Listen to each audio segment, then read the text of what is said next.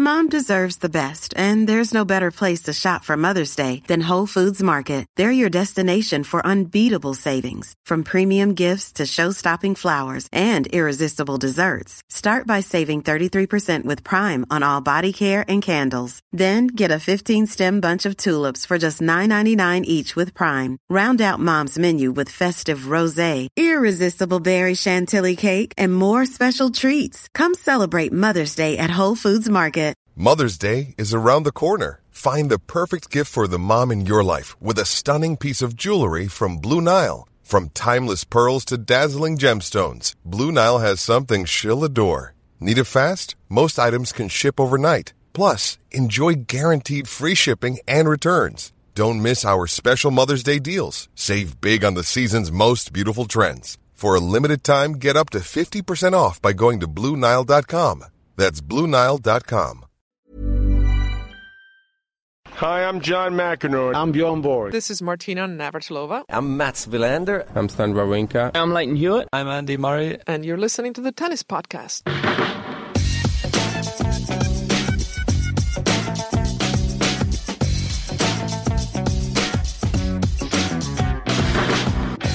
Hello and welcome to the Tennis Podcast, brought to you in association with The Telegraph and with Eurosport. My name is David Law. It is Middle Sunday as we come to you, and Catherine Whitaker of Eurosport and myself, David Law from BBC Radio 5 Live. We are currently exiting the Flushing Meadows US Open site because we are done for the day, Catherine. Early. Got the early shift today, you and me, didn't we? So, what we're doing is we're walking towards the bus stop, which is. Uh, dicing with trouble, really, given what happened a year ago. Uh, if you didn't uh, remember that, go back and listen. But basically, Catherine and I were refused entry onto the bus, and we ended up having a massive argument live on the tennis podcast. So anything can happen. There are throngs and throngs of people out here at the moment, many of them waiting for the night session to begin with Garbiñe Muguruza and Petra Kvitova. Uh, and at the moment, Venus Williams is on the big screen being played.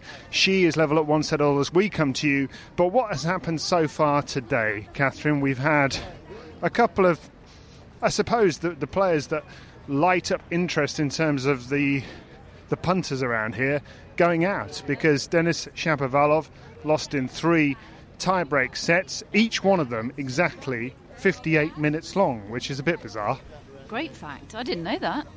Well, you want to hang around with me more often on on Five Live. That's the sort of good stuff you get. But uh, anyway, he played well, but Pablo Carreño Busta, he's he's an animal. That guy. He just keeps on coming, and you know you would have to hit so many good shots, winning shots, to to knock him over. I was so impressed with Pablo Carreño Busta today. I mean, it wasn't the, the, the swashbuckling tennis that Denis Shapovalov uh, plays, and I sort of felt sorry for him for that. You know, he's having to play the the, the straight laced baddie, I suppose, in the piece, but he was he was magnificent. I mean, Shapovalov was fantastic. He just wasn't fantastic in the tie breaks. Um, and uh, I, I, I don't think it's because he was tired because he had played a lot of tennis or that he was uh, uh, m- mentally not experienced enough at that level. I just think it's a really tough test playing Pablo Carreño Busta, and he's just not quite there yet for a fourth round of a of a Grand Slam. You know, the relentlessness of him uh, was just a bit too much. I was very impressed with the way Shapovalov stuck with it in that in that third set. Went three love up got pegged back, took it to a tiebreak. I think almost all young players in a similar sort of situation to him would have fallen away completely in that third set. Couldn't have coped with the disappointment, very understandably so, and I was extremely impressed with him. But Carreño Busta, yeah, there's a real grit about him today that I've not necessarily seen before.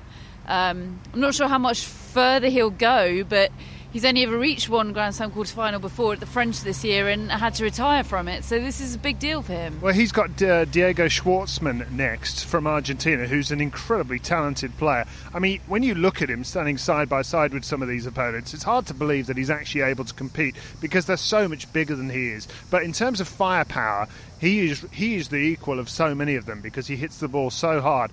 From what I understand, he was physically not in the greatest of shapes today. So you ask how well Pablo Carreño Busta can do going forwards. I would imagine he is a pretty heavy favourite. I would too, but I would have thought that Luca Pouille against an injured Diego Schwartzman would have been a, a pretty heavy favourite. And lo and behold, there he is losing in four, four sets, four, fought back to win the third. But I didn't see that much of that match. So, on a postcard, if, if I'm being unfair, I think uh, Schwartzman obviously did brilliantly, but I just want more across the board from Luca Pouille because I think he's fantastic and, and generally speaking, he's underachieving. Yeah, I, I'd, I'd share that view. Yeah, I, I totally agree on this, the subject of Denis. I feel as though, I mean, if you look at the match, all three sets were basically the same. He was in all of them. Uh, there were three tie breaks as Catherine goes to try and negotiate with somebody outside the bus to hold the bus because there's important business to be done here. The tennis podcast is recording everybody. Uh, but the the fact is that there are just. Uh, I suppose, go to plays for really experienced champions. And it's something that I think Grigor Dimitrov's never worked out is what his go to play is when he really needs a point or two. Um, and the best players have got them. The, the other thing is, though, you mentioned that sticking in on every single point. You're right. I mean, I think of, of people like Hewitt and.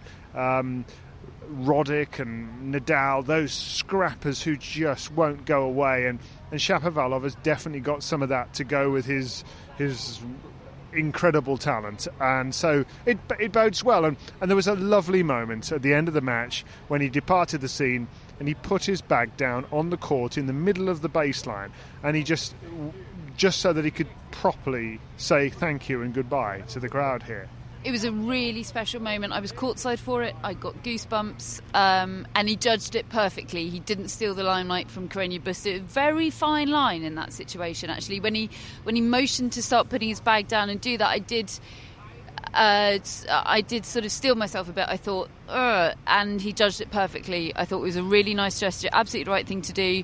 Did it for just the right amount of time, and then exited stage left for Carreño Busta to have his moment. He did. And how about this for an extra on the tennis podcast? Simon Briggs of the Telegraph has just come to get his bus at the same time. He's clearly been given the early night as well.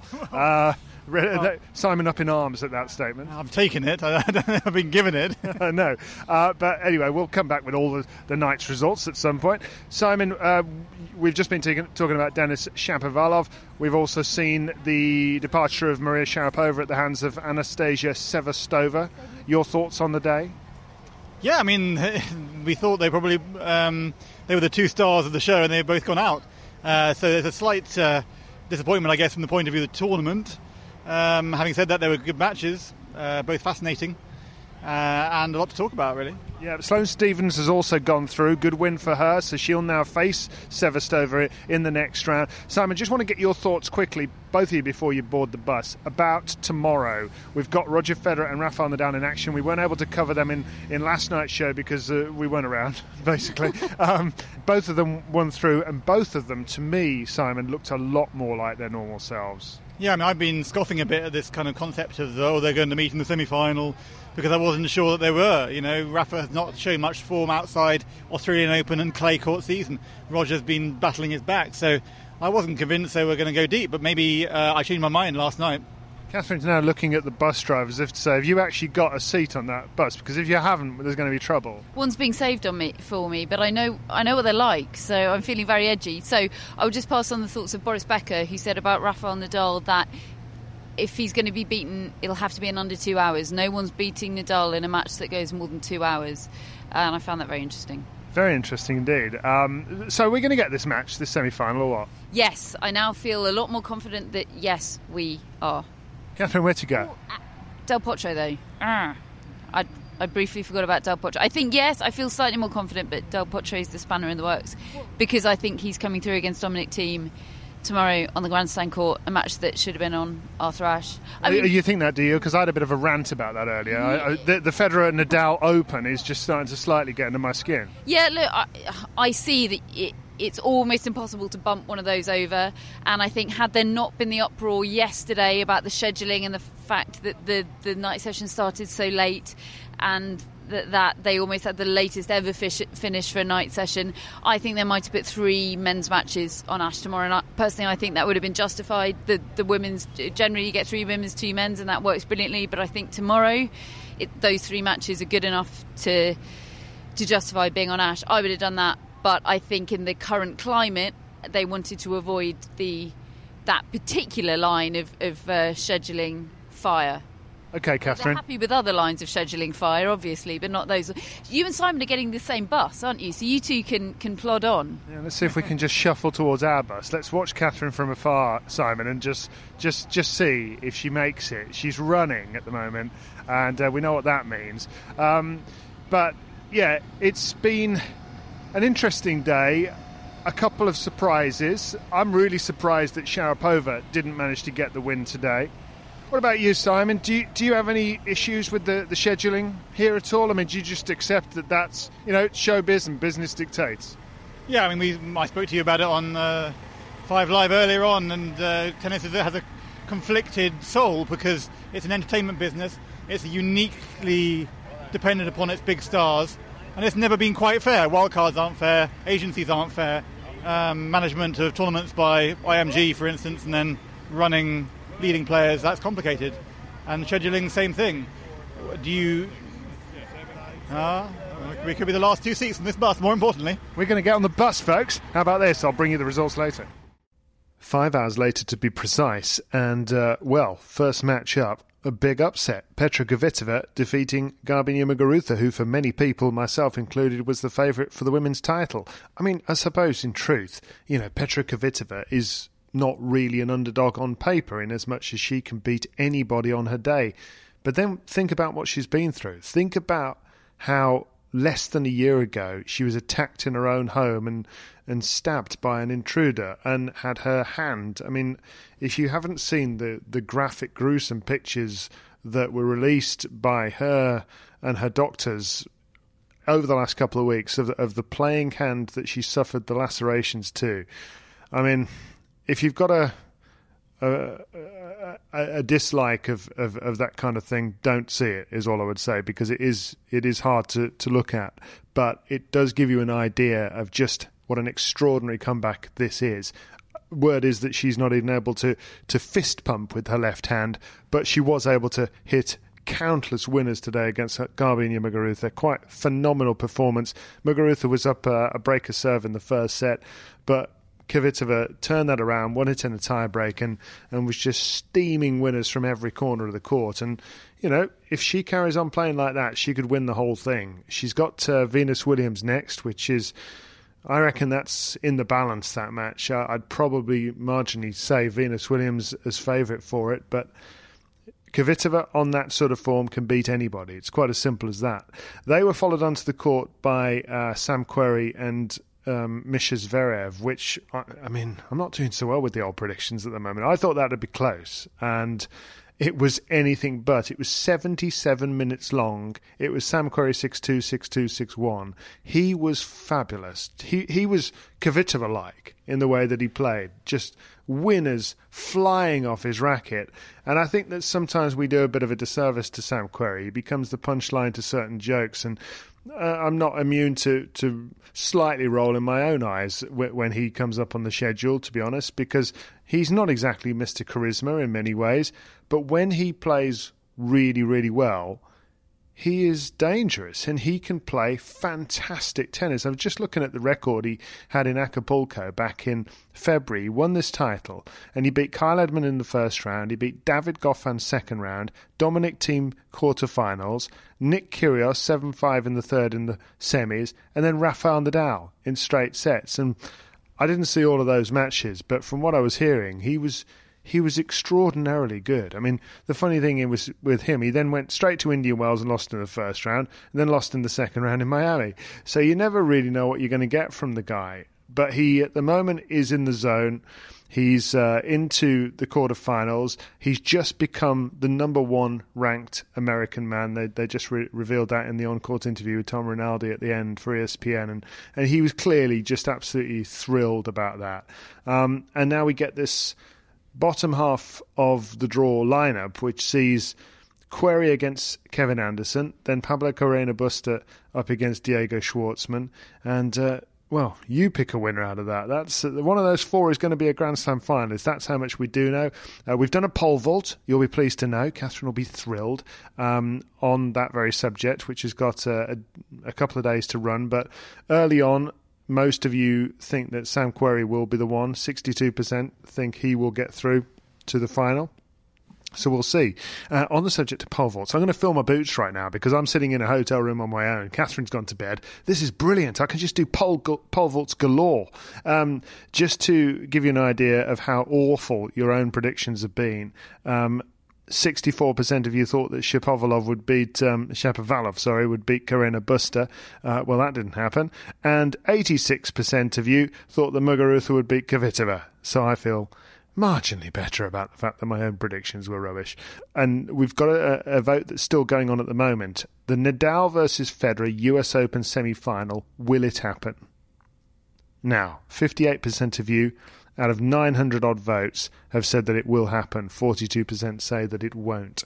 So, still in the balance. That will be continued on uh, Monday with uh, Nadal playing against Alexander Dog in the afternoon, and then Federer up against Philip Kohlschreiber in the evening. I'd, I'd be surprised if those two players were able to beat them on this occasion.